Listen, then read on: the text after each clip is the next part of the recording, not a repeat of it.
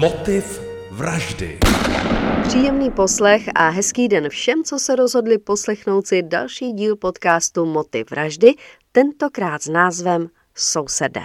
Sousedy si stejně jako příbuzné nevybíráme. Určitě to znáte z vlastní zkušenosti. Někteří sousedé vám rádi pomohou a s některými se na ničem a nikdy nedomluvíte. O některých sousedech ani nevíte. A to je fajn, pokud to není případ tiché vody, co břehy mele. Za dnešním prvním případem se vydáme do Oklahomy, tedy do Spojených států amerických, a pak se opět vrátíme do Čech. Lawrence Paul Anderson, ročník 1979, chlap jako hora a dlouhá kriminální minulost. V roce 2006 byl odsouzen na čtyři roky za to, že napadl svou přítelkyni a mířil na ní pistolí. Také zadržení kreku s úmyslem ho prodávat, distribuovat. Po necelých dvou letech byl propuštěn. Do vězení se vrací v roce 2012, když byl odsouzen na 15 let za prodej kreku v blízkosti základní školy. Propuštěn byl po pěti letech a čtyřech měsících, tedy v roce 2017 s 20 letou podmínkou. Méně než pět měsíců po tomto propuštění byl začen za konfrontaci ženy. Opět na ní mířil pistolí, někde na parkovišti. Policie u něj našla i drogy. Soudce mu tedy v prosinci roku 2017 zrušil podmínku a poslal ho na 20 let do vězení. A teď pozor. Odseděl si něco málo přes tři roky, když mu guvernér trest zmírnil a v lednu roku 2020 byl propuštěn na svobodu. Měl sedět 20 let a po třech je venku. Pro něj to byl zázrak, pro nás nepochopitelné a za chvíli zjistíte, že i velmi chybné rozhodnutí. Jeho široká a milující rodina, přesně strýc s tetou, si ho berou k sobě. Anderson byl propuštěn snad 18. ledna a už 9. února vraždí. Zabíjí, ubodá 41-letou sousedku Andreu Lynn Blankenšipovou. A tím to nekončí. Ale teď se vraťme k sousedce. Nevím pod jakou záminkou, co si vymyslel, jestli chtěl půjčit vajíčka nebo sůl, ale v každém případě ho pustila dovnitř. Jak jsem říkala, Anderson ji ubodal. Pak jí vyřízl srdce z těla, což je velmi těžké, protože tam máte ten hrudní koš. A šel domů. Tam byl strýc s tetou a jejich čtyřletá vnučka, kterou zrovna hlídali. Anderson přišel domů a začal vařit. Vařil brambory a pozor, vařil i srdce sousedky. Později vyšetřovatelům řekl, že ho vařil proto, aby osvobodil démony. A je vám asi jasné, že byl nejen pod vlivem drog, ale i alkoholu. Takže byl v kuchyni, vařil. Já si ani nechci představovat ten pach. Uvařené, nevím, jestli se tomu vůbec dá říkat jídlo, pak eh, servíroval strýci, tetě a jejich vnučce. Nevím, jestli ho jen ochutnali nebo ho celé snědli, anebo ho odmítli. V každém případě Anderson začal bodat svého 67-letého strýce, čtyřletou vnučku a svou tetu, která jako jediná jeho útok přežila. Někdo z nich, pravděpodobně teta, zavolala na linku 911. Když policie dorazila na místo, uslyšela křik, volání o pomoc. Policisté okamžitě vtrhli dovnitř a našli čtyři zraněné. Anderson byl také zraněný, někde tam v obýváku zvracel do polštářů, no ale velmi brzy byl vyhodnocen jako vrah. A jak už jsem říkala, jedinou tetu se podařilo zachránit přesto, že ji několikrát bodl i do očí. A že 12. února, když byl Anderson ve vazbě, tak vyšetřovatelům řekl, že zabil svou sousedku Andreu. Policisté šli do jejího domu a našli ji tam, jak říkal, ubodanou k smrti. Kriminalisté nikdy nezjistili, nikdy neodhalili motiv vraždy. Anderson k tomu nic neřekl. V každém případě rodičům čtyřleté dívenky zničil celý život, stejně jako dětem, příbuzným a blízkým sousedky Andrej. U soudu Anderson vzlikal a plakal a já doufám, že vzlikal a plakal i guvernér, který po třech letech místo 20 poslal tohoto člověka předběžně z vězení.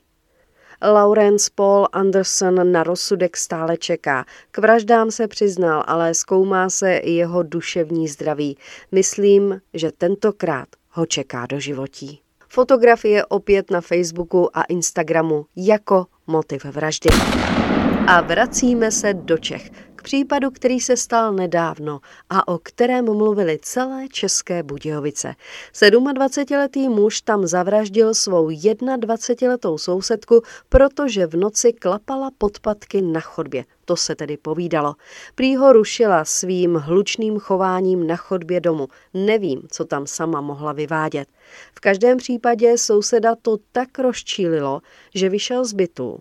Došlo na nějakou slovní potičku výměnu názorů a začal dívku škrtit. Pak ji zatáhl do svého bytu, kde ji utopil. Část těla, předpokládám, že to byla hlava, odřízl od těla. Tělo chtěl zakopat v lese. K tragédii došlo v sobotu 4. září 2021. Mladík pak tělo dívky naložil do auta. Do jejího auta šlo o BMW a odvezl ho k protivínu, kde se ho zbavil. Protože s autem zapadl a už se mu nepodařilo odjet, vůz zapálil. Později vyšlo najevo, že se od auta vydal pěšky do Čičenic, pak zavolal své mamince, která ho odvezla zpátky do Českých Budějovic. Plamenů, tedy hořícího auta, si všimli svědci a na místo zavolali hasiče a policisty. Ti objevili i tělo a hned bylo jasné, že se jedná o vraždu. Jak už jsem říkala, část těla byla oddělená od trupu. Policisté okamžitě zahájili intenzivní pátrání a prostřednictvím médií vyzvali případné svědky události, aby se přihlásili. Do pátrání po vrahovi brutální vraždy se zapojili i psy, vrtulníky a dokonce drony. Po čtyřech dnech byl pachatel díky svědkům dopaden. Šlo o, jak už jsem říkala, 27-letého uzavřeného muže, který byl závislý na počítačích a filmech, měl takový vlastní virtuální svět. Mladík se k činu přiznal a dokonce popsal i detaily, které nemohl nikdo jiný než vrah znát. 27-letý muž, vrah, který nebyl nikdy trestán, nakonec spáchal ve vazební věznici v českých Budějovicích sebevraždu. Jak? To se neví.